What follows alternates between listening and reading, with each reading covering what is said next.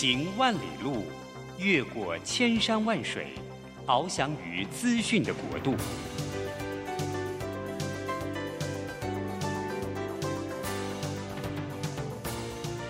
以全方位的视野，飞向更高更远的目标。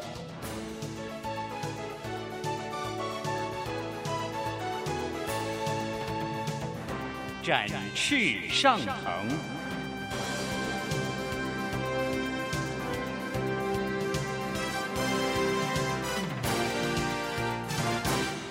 职场轻松学。本节目是由世界级电动巴士制造整合营运商唐荣车辆科技独家赞助播出，驱动绿能运输，实践低碳环境。唐荣车辆科技与您共创美好生活。这工作不是我的专业，我之前没有做过啊。奇怪了耶，事情都已经那么多，都做不完了，老板还啰里啰嗦的交代一大堆。职场轻松学，透过职场达人的真实故事以及深入职场的剖析，在轻松对话当中解答您的工作疑虑，排除您的工作障碍。职场不能说、不敢说的，在这里一次让您轻松学。欢迎收听张敏敏制作主持的《职场轻松学》。桃园 FM 一零四点三，Go Go Radio，台北 FM 九零点九，佳音广播电台，这里是佳音乐联播网。亲爱的听众朋友，您好，欢迎来到我们职场轻松学，我是张敏敏。嘿，职场轻松学在每个礼拜三早上八点跟各位听众朋友碰面。那我们希望能够透过一个轻松的对谈，让您够了解各行各业，还有呢，在媒体以及在知识上面的书籍，一些作者们他们所提出的一些观点和想法。哎，希望透过这样轻松聊，然后你可以从里面。学习一点要点，哎，也许可以丰富我们的生活，让我们的工作上或者是生活上面能够更达到我们想要的或自己想要的。好，我们今天呢又进行了我最喜欢的单元，还有我最喜欢的来宾，就是我们商业周刊副总主笔单小艺。小艺来到我们现场，小艺呢现在有自己的媒体，好，那个最强大神，所以他呢会每就是定期吧，好，定期会有不同的主题。对，那小艺呢最近的主题啊，那个。张明明，我有点跟不上了哈，因为跟 跟一些我们的那个职场的一些很奇怪的现象有关。但我今天把小易拉来啊，倒是要谈一个我们两个都还蛮熟悉的一群对象。哦、今天的主题是什么呢？我想要谈二代接班跟创业家，嗯、尤其是我要特别呃专注在所谓的二代接班。为什么会想要谈二代接班哦？是因为我呃我认识小易是在商周的 CEO 书房。那在里面呢，有非常多的 CEO、总裁、特助等等哈。那他们呢，都有一些特别的样貌。那这五六年来呢，也其实眼下也看了不少的二代，然后有不少的特质呈现哦。因为我最近刚带完一个 CEO 班，那里面呢，三十个同学里面大概有超过二十个是二代。那他在上课的那个样子，跟创业家，就是他本身不是二代，他是自己白手起家的创业家。你知道那个上课的样子，就感觉是两个很不同的族群。那我也发觉下课的时候啊，这两个族群的人好像不太对谈。他们似乎在一些学习上面或互动上面有些共同的特质。那可是呢，您知道吗？台湾的中小企业其实已经占了我们全部的企业家数的百分之九十九了。那这九十九 percent 的中小企业创造了台湾约莫五成左右的产值，所以简单而言，人数很庞大，虽然不一定业绩贡献很大，可是人数很庞大的这群人，他们现在正在进行所谓的呃二代，也就是都是老一辈的创业之后，这群中小企业的第一代创业主，现在正面临到二代的接班，所以我们才会一下子看到这么多二代接班的人慢慢进入到。可能职场，或者是进入到呃父亲或父职辈的这个行业了，越来越多，而且蛮明显的。所以小易，有，请问一下，你对于所谓的二代接班，你自己有没有什么总的观察？嗯，我把他们描述自己的话跟大家分享哈。他们描述他们自己就是二代，描述他们自己就是有车有房的上班族。好。你这样我愣了一下，你可以解释多一点吗？他一样是领付一领薪水，领薪水，领公司的薪水。OK，在公司上班领薪水。哦、那他跟一般职员比较不一样的就是，他不用付房贷跟车贷，因为爸爸帮他买好了。所以一个无后顾之忧的领薪水的人，对，哦，这样子，对。我总觉得好像跳过了什么，有点不痛不痒的。就是他们的意思，就是说我们不要把他们想的太特别，他其实就是跟一般人差不多，哦、他们薪水也没有特别高，就是按照他那个直接，呃，按照那个直接领的薪水，可能你觉得他哦跟老板同姓，哦他是老板的儿子。但是实际上，他跟你差不多，可能搞不好薪水比你还少，一个月就是这样四五万块，然后要做好他的工作，这样。哦，那你自己觉得呢？我觉得就是我，我其实认同他们的说法，因为我.因为我有认识一个创业家哈，他是呃，可能是老师刚刚讲的比较少数，他。越呃，他跟一些二代是好朋友的那种创业家，oh. 他有一次跟就是私底下跟我讲说，他觉得很惊讶。我说为什么？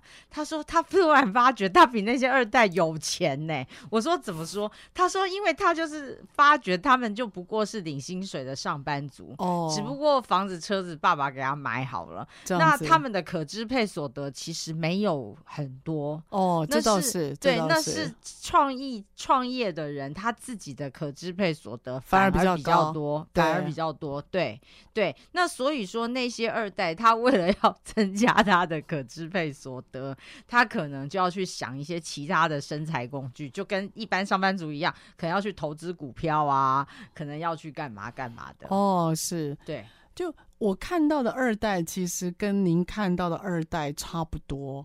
但是我觉得有一个很特别的地方，就是你刚刚讲的有钱、有有房、有车的有车，对不对？对，你知道这就很很可探讨了。有房有车，你也有，我也有，可能他也有或如何，但就在于那个房子看着值多少钱，跟那个车子值多少钱，那个会影响一个人自己对自己的心理感受跟认定，你知道吗？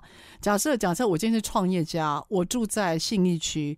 跟我今天我是二代，我住在信义区，那个感受完全不一样哎，对吧？他一栋房子可能八千万一亿啊，可是我今天假设我的房子有一亿，然后我爸是，反正我我就跟创业，我跟我这家公司你知道吗？创办人同一个姓嘛，对啊，我可能是他儿子或亲戚。问题是我进公司，我就算做一个专员，可是我住在信义区一亿的房子里面，跟。我今天是一个创业家，我今天呢到处拜拜托客户，然后每天去嘎支票，赚到的一亿的信义区的房子，那个心理感受是完全不一样哎。对，所以嗯，哈，我是觉得那一段定义让我总觉得好像少了一点什么啊。这个其实差距就是在于说，钱不是衡量他们的标准喽。哎，可以这样讲，对，因为他因为钱。不是第一个，不是他直接自己赚嘛？对。二来，他就算可支配的金额是金额是少的，可是他今天虽然眼下可支配少，可他未来可能可支配是多的啊。那也那好好，对，可能吗？对对对对，对不对？对。那你知道吗？那个讲话整个会靠会完全不一样，欸。老师，但是我不得不举一个很厉害的反例，就是我们四月初才登上世界首富的马斯克。哦，Elon Musk，他是住组合屋的，对，他没有房产的，对他，他女朋友或老婆我也搞不太懂，就他离婚了，他那个分手了吗？对，他怎么没通知我？是是，老师赶快，他你现在有机会，赶快。所以他说，他的女朋友说，他是他的生活水准是在贫穷线以下，对，所以你想要举马斯克什么例什么例子？他是他应该是现在所有创业家的典范了嘛，哈。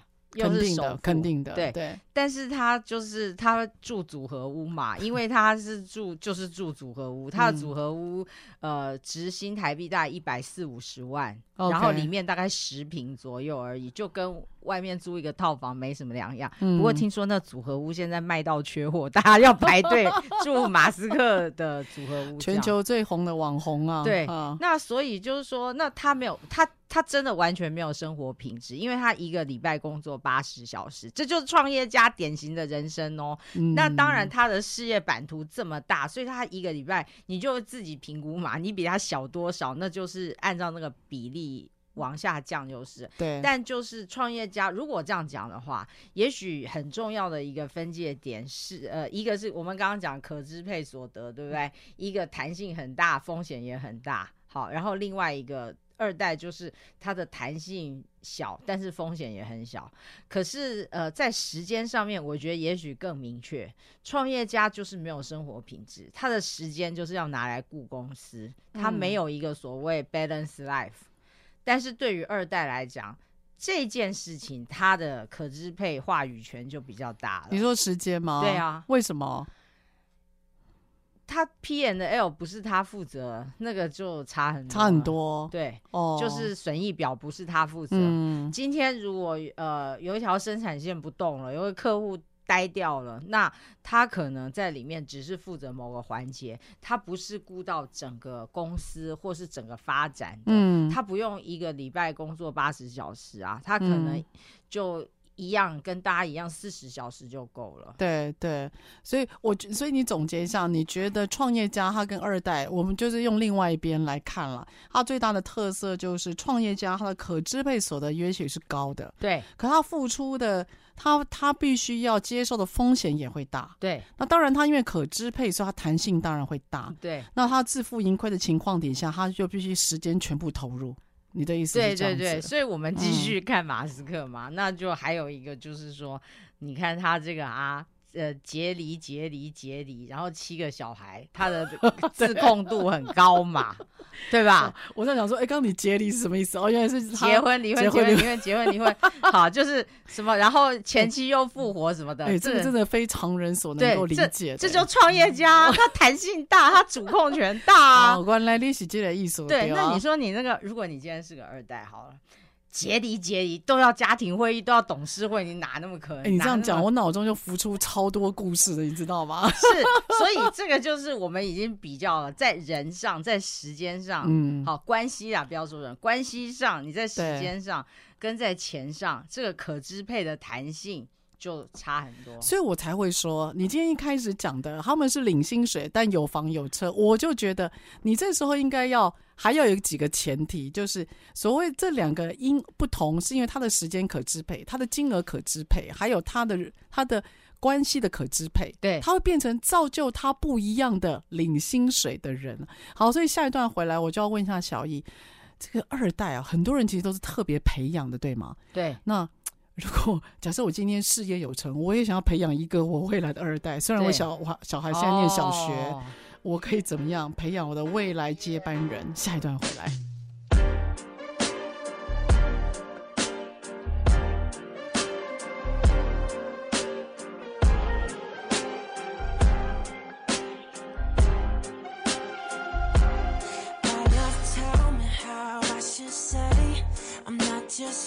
For love, here to stay, and I've been waiting for you all day.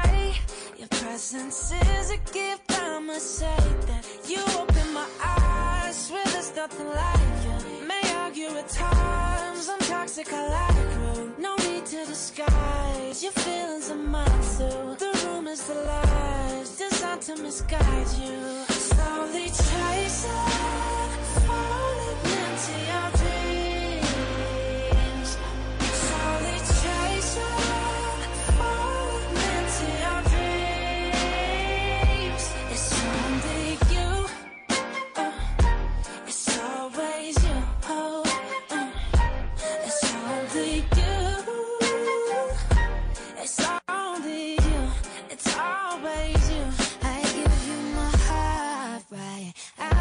Cause it give me that pep in my step. And I know I'm a mess but You tie my loose ends together like it's easy.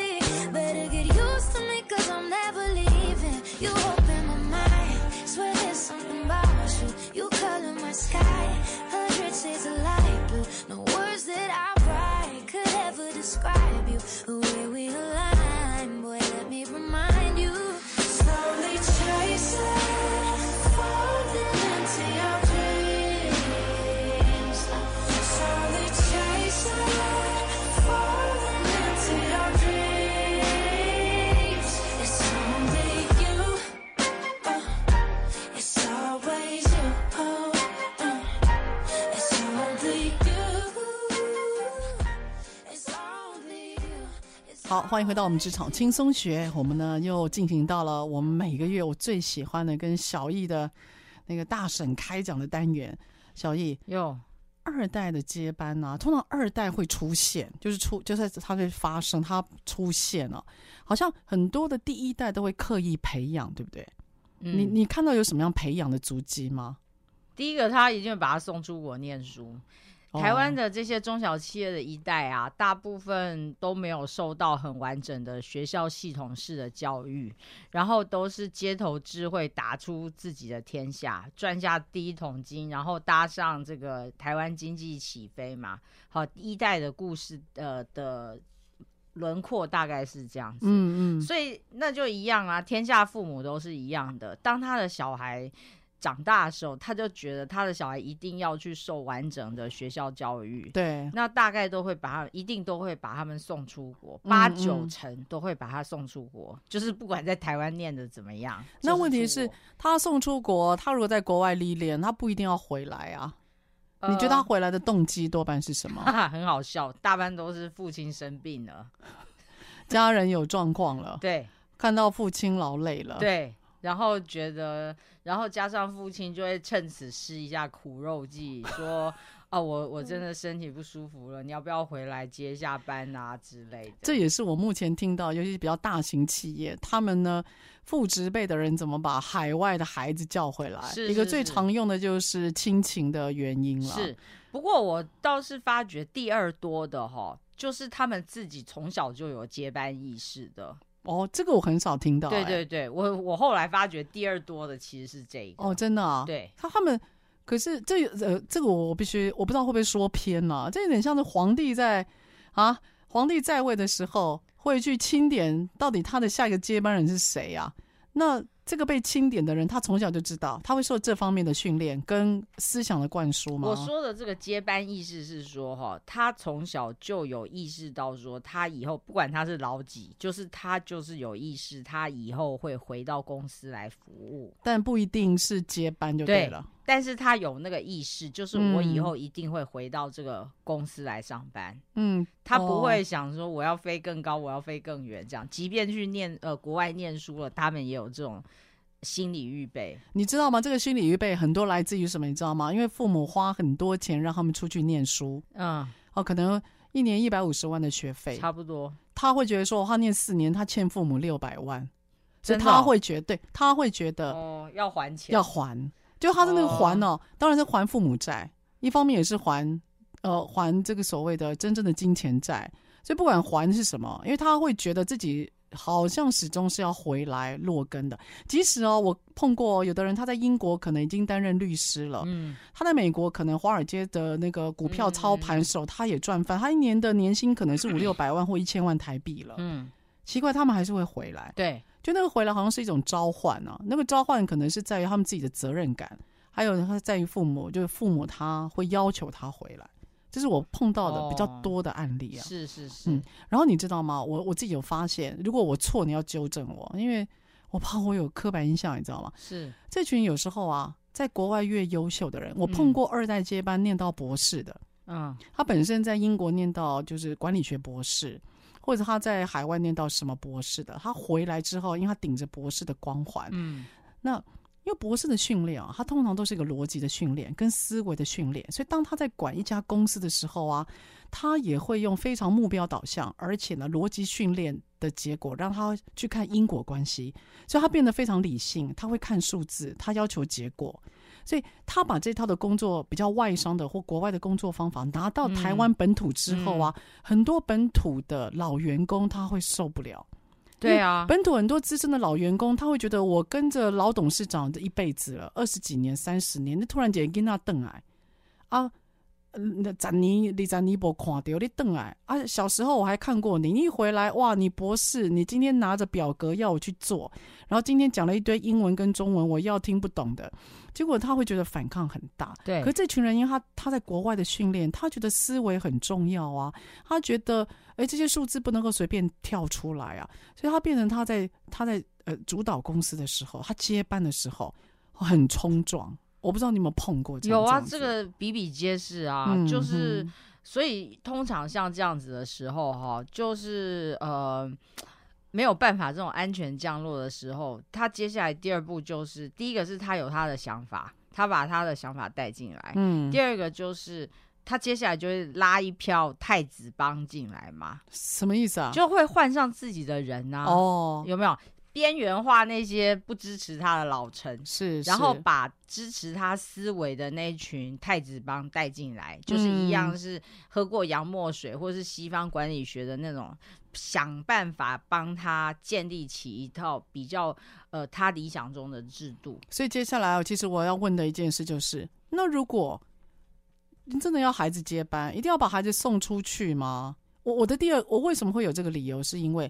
我碰过另外一种接班人，我我必须说，他大部分是落在中部地区，嗯，然后因为很多是台湾传统产业出来的隐形冠军嘛，我碰过现在越来越多这些二代接班，他没有出国，他在哪里呢？嗯、他从小在爸爸的工厂做事，哦、也有啊，对对，然后呢，可能父亲让他，父亲可能啊可能会让他，比如说去国外念个两三年就回来，好就回来，不要待太久就回来，至少英文不要太差。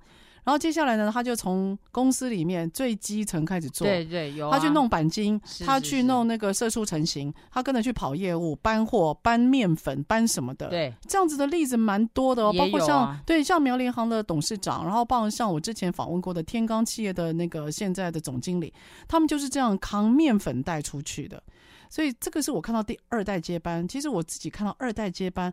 似乎在公司里面，老陈比较不会抗拒的，多半都是孩子是从小做的。呃、嗯欸，对啦，就是他有历练过，从基本基呃第一线哈基层工作开始的时候，嗯、我觉得一个是说，等于说呃以后的部署，他跟你沟通的时候，你知道他在讲什么。对对对，这蛮重要的。另外一个就是说。你们你也会他的语言，除了你知道他的工作内容，嗯，你也知道怎么样用他的话去跟他沟通。对，这样子通常如果他这样顺上来接班的话，会比较没有那个反对的理由，理由了，冲突比较少。OK，可是你知道吗？这时候父母就要下定决心啊，就是不可以让孩子太舒服吗？送到国外去，还是今天就是要给孩子操到底，然后让他知道从小卷起袖子从基层做起。好像大概就这两条路是我们比较明显看到二代要出现然后接班的两条路了。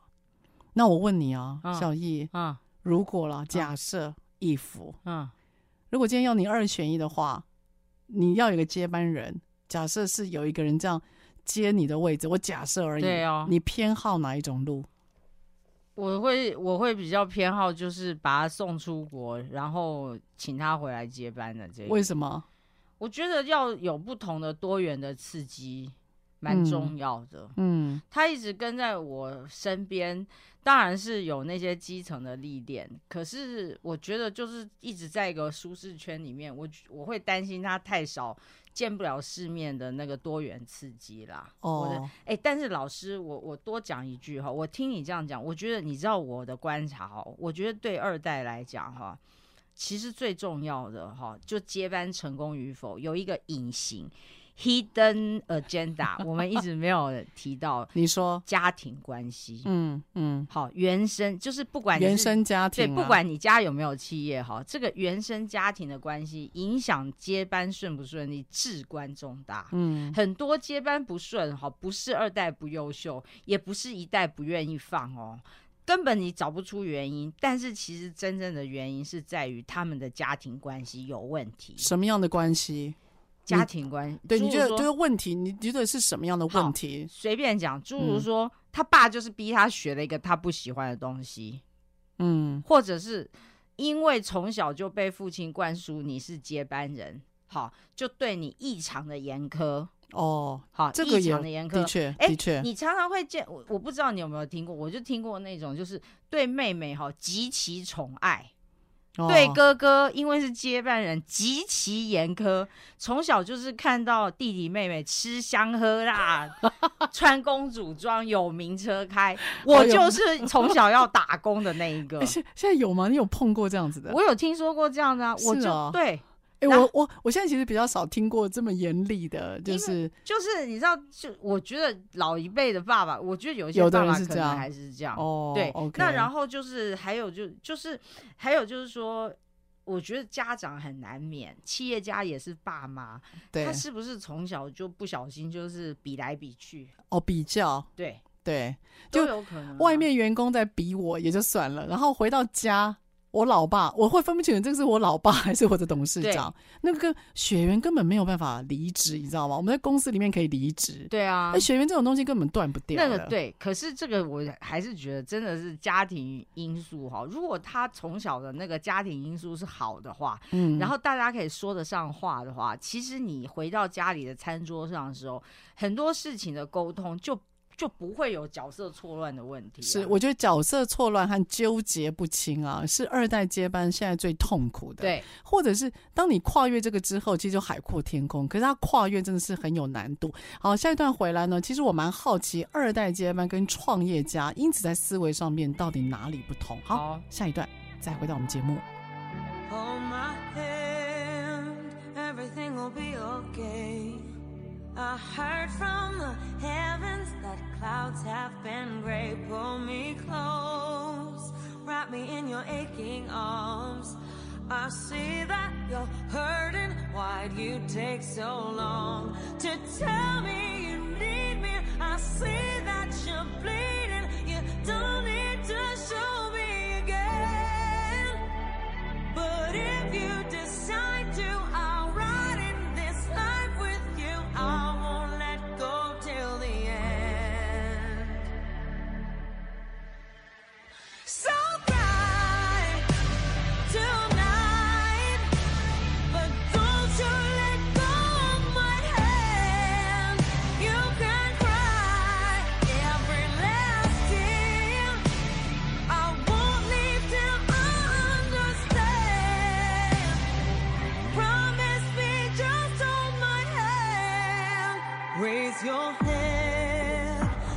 into my wishful eyes.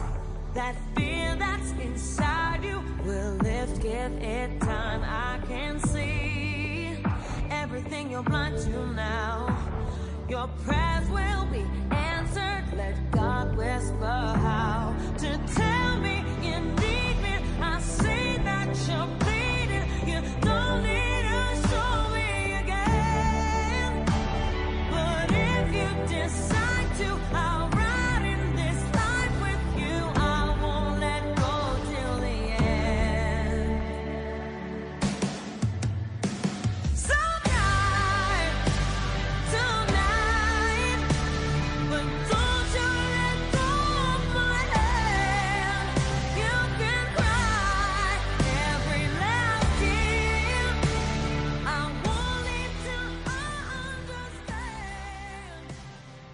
小易，那我们今天谈人呐、啊，就谈到二代，对不对？小易，在有关于二代啊，因此你觉得在二代他们从国外回来，或者说他从基层做起啊，他们分别有各种不同的特色嘛，对不对？那你自己觉得说从国外回来，如果让你选择了，你觉得从国外回来那条路，也许他散发的那种创意跟刺激的火花比较多。对，哦，OK，那你知道吗？因此啊，我们在像我自己的培训或顾问的生活当中啊，我看到从国外回来的二代，他们通常会做一件事情，嗯、就是会做变革。哦哦，一定的，他会做组织的重整或组织体制的改变或变革。对，那你自己看到的观察呢？啊，他们非这样做不可啊！为什么？哎、欸，我觉得其实二代真的也蛮可怜的，就是 他们一定要有一些成绩，不然人家就会觉得他就是靠爸一族，他就被评价。对对对，嗯、但是根据他们悲悲悲凉的说法是，如果他做出来，人家还是会说他这是靠爸来的。哎、欸，真的好像是哎、欸，对，就是你做得好。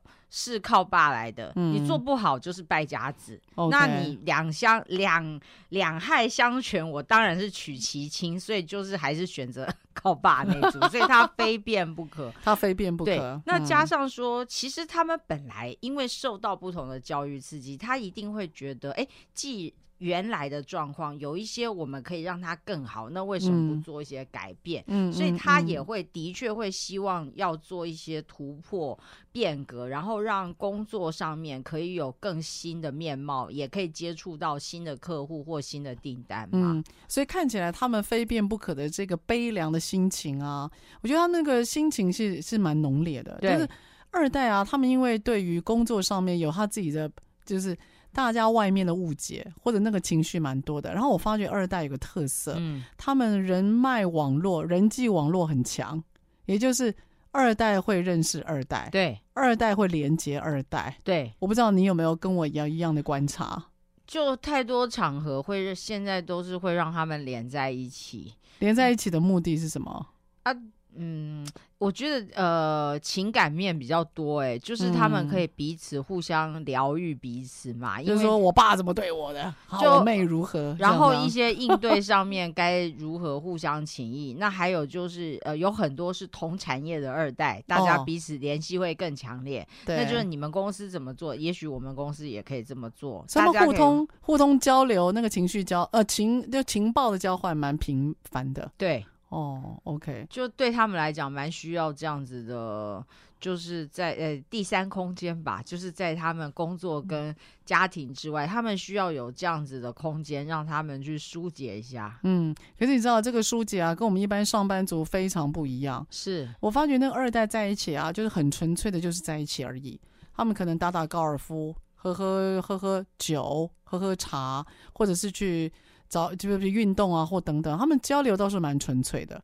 那除非工作上有需求，他们倒是不会刻意把自己的业务强加在别人身上。哦，对，就是我觉得二代在交流的时候，我自己跟他们互动，我觉得还蛮，我是觉得比较自在。他不会硬推你业绩啊，这个我不知道，那个跟你的想象可能不一样，但是我没有感觉到二代会 push 你业绩或 push 你什么，他不会特别。呃，对，因为有时候毕竟有一些场合。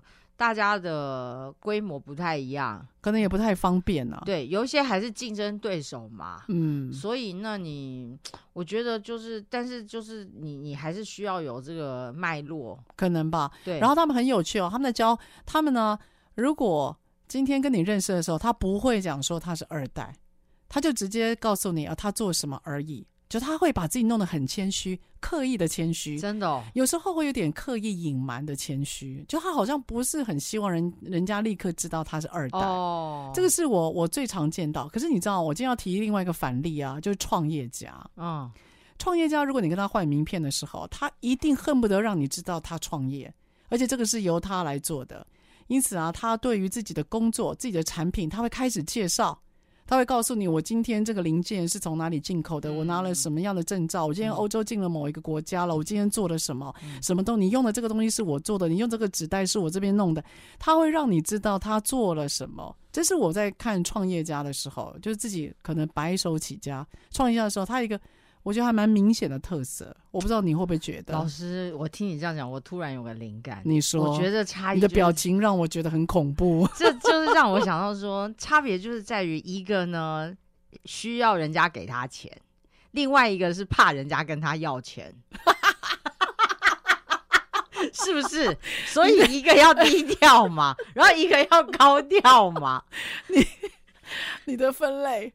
我没有办法立刻反驳你，哎，好像是是这样子吗？二代不是都很怕人家跟他要钱或借钱吗？好像是，所以他们都要跟童文成在一起，大家财力相当，不会借来借去啊。哎，对，好像是。哎，我跟你讲，大家，哎，你这样讲好有道理哦。哎，我突然我觉得我被打通了。我觉我觉得是这样。那个，哎，各位朋友哈，不要嫌我讲一个小小的故事。这是我同学，我同学也是一个二代。OK，然后。我同学是个二代，她呢，我跟你讲，我跟她真的是切身之痛。她是女的哈，所以呃，她她不是一个很浮夸的二代，所以她就是好啊，很低调这种。但是她交男朋友，她男朋友一定会知道她是谁的谁。对，当然哦。好，结果她有一任男朋友，她就发觉她这男朋友怎么每一次出去就是老忘记钱包。你讲真的吗？真的啊，我动不动就忘记带钱包，好差劲哦！真的可以这样？动不动就忘记带钱包，要不然就是说，哎呀，我今天又忘记带钱包，你只要你这样讲，是来给我吃。他后来想到是不是？他后来发现，对，因为他就是一个很单纯的公主嘛，那他就不会想的太多，想说啊，男朋友今天忘了带钱包，带忘记带钱包是不是人之常情？对啊。结果后来次数实在太频繁了，频繁到他就 后来分手才一想，不对嘛，那这个就是因为钱的关系。哦。然后，所以我就我所知，的确有很多二代是蛮怕这样，就是怕大家有这个钱上的纠纷，对，你知道对，所以他们的跑车、他们的名表也只有在二代大家聚集的时候才能够拿出来。哎，哎，所以他们会有一种安全感。对，因此哦，我现在比较了解，因此二代啊很容易认识二代，而二代结婚，因为某方面来讲，他们会有一种不需要防卫嘛，因为你我不需要防卫，让你知道说我的底有多深嘛。那这样子，他比较不会觉得好像互相因为有有目的性的在一起，而且坦白讲，他的生活就是这样，他的生活对，对，所以当他讲起 LV 的时候，就跟我们讲 Zara 是一样的。你不要你不要侮辱我的 Zara。那那我要讲就是说，可是他如果跟一个一般人讲 LV 像讲 Zara 一样的话，人家会觉得你在炫富。可是他不是，因为他的生活就是 LV 是 Zara。这个我很有感觉，就是他今天在讲的时候啊。他不知道，他不知道要讲的多猛，你知道吗？我我碰我碰过一个哦，贵妇，他你知道小孩会抓周吗？对，你知道小孩一岁要抓周，你知道我亲眼就看到一个画面，然后呢，那个抓周不是都是那个那个竹篓子上面都有十几种，然后让小孩抓周，以知道说他未来会当是什么样的工作嘛？你知道我亲眼就看到我那个贵妇朋友，他发现他的小孩竟然抓葱，他说你怎么可以抓葱而已？他说你应该要抓计算机的。因为那个十二十几项里面有个是计算机，抓周是什么意思？抓周抓周就是小孩子他一岁的时候啊。不是，我说他，你说他哦，他因为每因为里面的东西都会代表一个你的特质或未来的职业嘛。那他抓到什么？他抓到葱。对，我就我是问说，那聪是聪明嘛？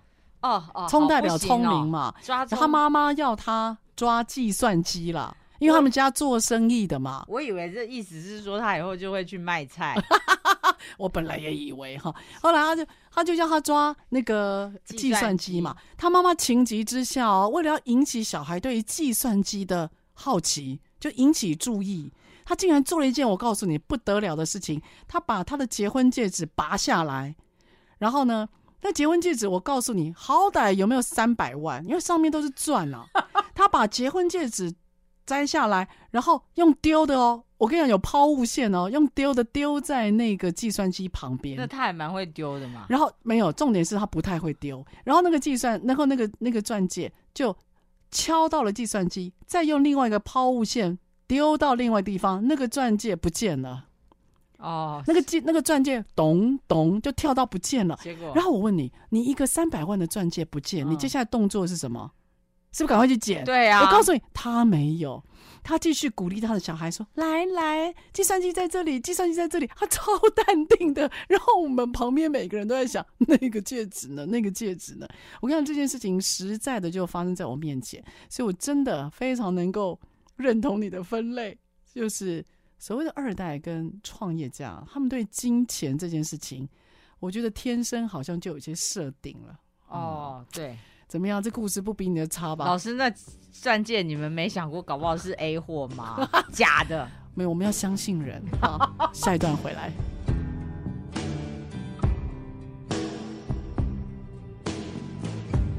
we could leave the christmas lights up 'til january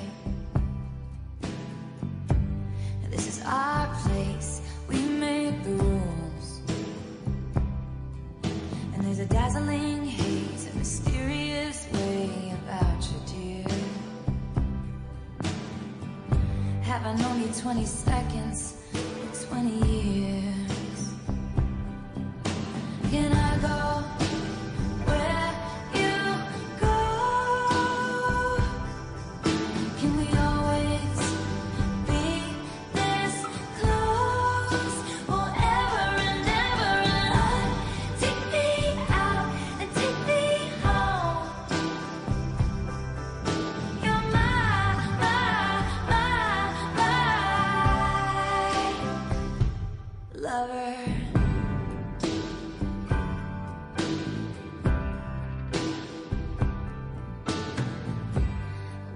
Let our friends crash in the living room.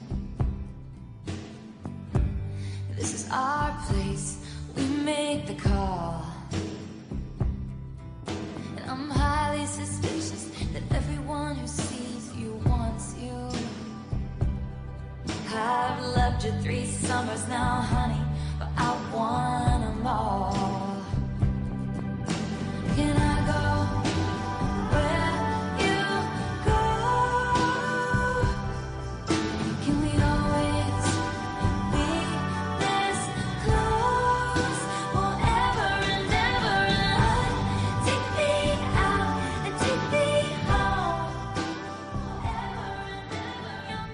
接班，其实如果我是父职辈啦，我自己也希望我的小孩能够接我的事业嘛，因为这辛苦了一辈子。说真的啊，这总是希望能够传承下去啊。那你觉得二代接班成功关键是什么？第一个一定是他爸爸放不放手。你答的这么快，嗯，为什么？放手，放手，Let it go。因为他要放手哈，呃，二代才有足够的空间去历练该历练的问题。他要上位去成为一个领导者跟接班人，一定要能够历练到足够多的问题，然后解决足够多的问题，嗯、就跟医生一样嘛。对对对，你的经验值要够多，然后从经验里面直接学习，这样是比较快。那呃，如果父亲他一直都要当永远的辅助轮，或者就是一直。帮他开路，或是怎么样的话，你解的题太少，你接班的几率就低，接班的成功度就低了。哦，所以你觉得放手之前，其实还是就要经过他独立的历练，对不对？对，他要历练吧，那个二代总要历练一下。所以通常他们的在公司里面的那个旅程，就是从基层嘛，基层没多久，就是到某个功能当经理、专、嗯、案经理等等的，然后变副总，嗯、副总。之后，如果再立了大功，就是顺势变成总经理。是，你知道他们历练呢？我通常看到，当那个副职辈要让接班的，就是二代接班历练的时候，我最常看到他们放的位置就叫特助。哦哦哦！所以我只要在名片上面看到特助，我都会突然一种立正的感觉，因为特助感觉后面有非常多深含的意义。就特助啊，对，有一种，这是我常看到的。嗯，蛮多的啦，所以他们自己彼此看到名片上是特助，他们也会很心领神会，有神秘的微笑出现。但是，哎、欸，但是其实这个是哈，他们的这个呃接班育才的有两种，嗯、一种就我刚刚讲的嘛，他都是功能值功能值这样上去。对。对，另外一个就是老师刚刚讲的，就是特助。对。他是觉得说，把他摆在我旁边，让他经历我的一举一动，让他有个有个概念之后，我再把它放上来，或者是直接让他再去做那个主管，他会比较 OK。是，可是啊，你知道，在管理学里面呢、啊，其实我们是很不赞成特助这个职位太多，因为特助他在告诉你，他有这个他有这个权利，可是他没有相对的责任。责任对对，因为所以当一家公司的特助太多，或者是他这个特助啊，他。本身他做很多事情，可他不用负责任的时候，其实会引起员工的反弹。是是是，所以大家也都知道，特助这个位置其实专门就是给公子或者是王子在做的。嗯，所以啊，特助这个角色要小心，他历练一定要有一定的时间段，也就是他的时间段不能太久，两年或三年应该是一个很重要的节点啊。如果两年或三年这个特助啊，他一直没有办法发挥他该有的学习结果，那么呢，员工就会很怀疑，那这个人的能力到底未来可不可以带我们？是，所以这个是我们在管理学里面，其实我们不太喜欢有特助这个角色太久或太多，因为他没有办法达成权跟责 equal，他没有办法平，他没有办法两边平等。所以你知道吗？这时候啊，所谓他们要历练啊，其实小易我要补充一下，我们常看到就是一个接班人要如何能够成功接班，其实非常需要老臣去辅佐。对。我不知道你有没有看过？有啊，就是那种跟在老董事长旁边二十三年、二十五年，然后老陈的辅佐其实是关键。我不知道你有没有看过？有，其实我、嗯、呃今年因为才跟那个才遇过上银科技哈，就是全世界第二大那个滚珠螺杆，嗯，啊上银科技，上银好好 niche 的，是是是，嗯、上银科技的总经理，呃蔡慧清蔡总经理，他就是一个老臣嘛。他就是好，他自己称自己是一点五代，然后顺利的扶他的他老板的儿子顺利上马，在一九年接班、嗯、接任董事长，哦、他就是那个。哦 okay 老就是那个辅佐的人，对对对对对，对其实蛮多呃中小企业都有这样子的一个角色跟定位，嗯嗯、其实就有一点像太傅啦，有没有？以前我们以前啊太傅，哇，你这样讲我一下还反应不过来，就跟我们刚刚讲小舅是一样的，对啊，就是好，对，就是这个太傅、呃。所以你看哦，因此啊，资深的第一代啊，我觉得他不能够自己带二代。他有个这个心理准备，他这个二代啊，他自己带二代的时候，通常二代被带的这个人，他其实不太清楚面对这个到底是董事长还是爸爸。嗯，所以我倒反而觉得，如果二代接班要成功，其实有一个老臣辅佐是蛮重要的。也就这个人有点像 babysitter，他可以，他可以摇，就是他当一个摇篮，他可以把公司的知识跟人脉，他是可以过给这个人的。可是又可以了解老董事长或上一辈的想法，因为他跟很久了嘛。哦、对，这是我看过啊，在二代接班的时候，其实比较健康的，我认为比较健康的一个过渡、啊嗯、就像你刚刚讲的。是啊，这样可能有一个第三方的话，会比较平衡啊。嗯，所以我也在，所以啊，等于这个讯息也在告诉所有创业家或者是二代接班，资深员工很重要。嗯，老成很重要。嗯，不要觉得年纪大或老是一个负债。其实啊，年纪大或老的员工在公司里面，你如果对他有期待，他其实是会忠心的，他会死心塌地的，他会变成当上一辈再转给下一代的时候，一个很重要过渡期的支撑着所以不要对觉得员工好像老就应该怎么样，其实。每一个人都希望自己在人生当中有位置，只要老董事长有期待，我觉得现在台湾的老员工是很乐意去协助王子让他长大的，因为延程序下延承下去也是，嗯嗯嗯嗯，至少公司在嘛，那那谁要当头？那如果今天这个人是我手把手教，他当了一定位置跟董事长，至少以后也不会亏待我嘛。所以我觉得那个是有其必要性啊，嗯，资深很重要啊，是啊，好，所以小易，因此啊，因为我要回到你的工作啊，嗯，商业周刊是一个非常资深的公司啊，那您你现在是专业经理人制吗？应该是吧？对，我们是专业经理人。你觉得专业经理人制跟二代接班的这样的公司制度，你觉得这两个哪里不同？我觉得差。坦白讲，我是觉得企业文化有差哦。好、oh, okay. 因为一个家族企业的话，其实如果家族企业要可长可久的话，其实就是企业文化能够延续哦。Oh, 文化对、嗯、它的那个深厚的底蕴是是可以是是可以被传承的哦。Oh, 所以你觉得二代他有一个底蕴，文化底蕴是可以接续下去的？对，我觉得这很重要。嗯、我觉得如果他要。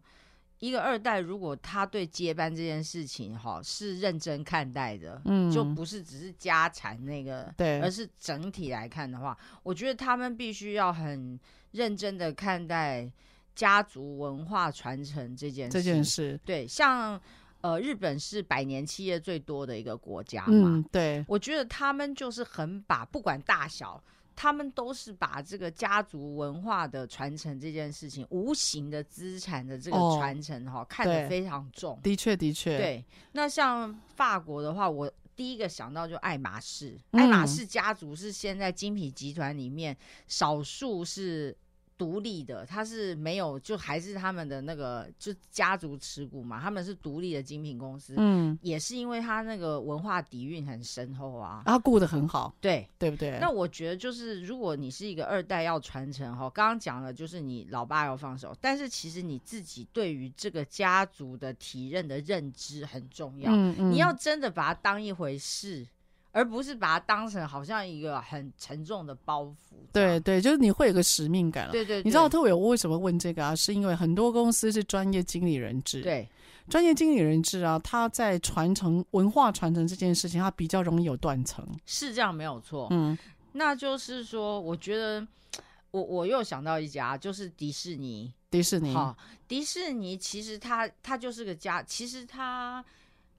他他长久以来，他也百年来，对对，他他百年企业哦，他今年是九十七还是多少嘛？哈、嗯，嗯但是他的董事会里面一直有迪士尼家族的嗯人，哈、的确，那迪士那到后来是到了那个 Bob Iger，因为迪士尼陷入了那个很大的谷底。一个 Bob Iger 之前开始找这个专业经理人，但是董事会里面一直都有迪士尼家族的人一。个席次，对对对，嗯不过我觉得迪士尼比较特别，是说哈，其实他们真的是个专业经理人经营的公司。嗯，可是，嗯，这个细节我就不太清楚。就是迪士尼的这个乐园里面的这个服务的文化，他们是怎么样一直传承去下来？maintain 的，对，所以我就讲到后来，我倒是觉得啊，因为台湾的二代接班真的企业很多，我觉得我们除了很欧美式的去想所谓的专业经理人制以外，我觉得我们倒是可以想想，就是怎么样让二代接班，可是又可以融合专业经理的管理，我觉得这是一个蛮重要的课题了。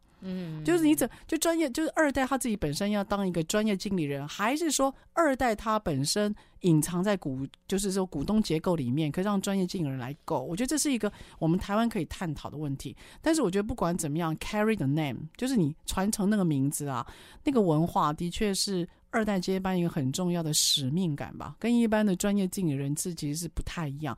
也因此，他们造就在沟通啦、文化啦、人际上面，其实他们对看事情的态度就很不一样。因为这一定是台湾未来的一个很大的常态。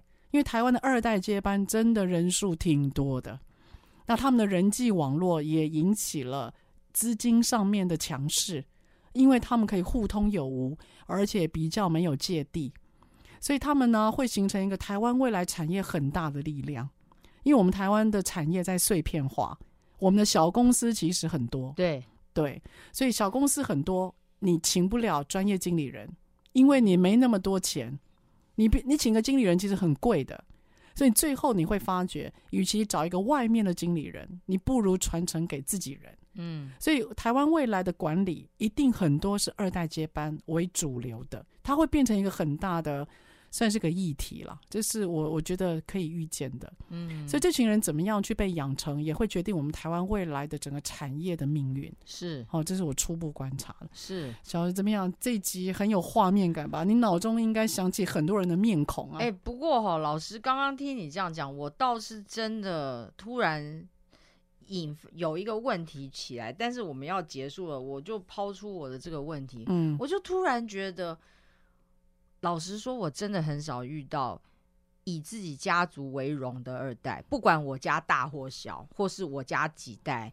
但是我发觉我们在其他的地方，那种家族传承很悠久的地方，你会遇到很多他们的后代是很以他们的家族为荣的，嗯，好，那不管，而且跟大小无关。就算日本，它可能只是个拉面店，但是它的底下就是他的后代会很以他的家族制面的传统为荣。嗯，所以我就觉得，对，为什么我很我们很我我很少遇到这种，就我遇到以家族为荣的，，对他不会觉得我今天跟我爸爸同个姓，然后我们传承的这家公司，我引以为荣。我懂。因为节目已经要进尾声了，我觉得我给我有答案。我的答案是：第一代的创业家他们在顾业绩、顾生存，可是没有传承精神。哦，他们的精神比较少，他们的业绩比较多，所以这是台湾产业的特色。因此，二代要怎么传承精神？如果一代没有，如何传承？所以，我觉得在接班的时候，父职辈要给的是精神，是理念，是。这个名字后面代表的意涵，嗯，而不是只有你要怎么赚钱，你要怎么进其他的市场。所以我觉得那个理念才会把一个孩子从美国、从英国叫回来，让他从国外的训练，然后可以回到台湾而生根。是，对啊，所以我觉得这个理念是蛮重要的。好，好，今天这样非常开心，突然进到哲学的话题里面了。好，下个礼拜三我们早上八点，我们空中再会喽，拜拜。谢谢，拜拜。职场轻松学，本节目是由世界级电动巴士制造整合营运商唐荣车辆科技独家赞助播出。创新发展，主动参与，激励向上。唐荣车辆科技与您迎向美好未来。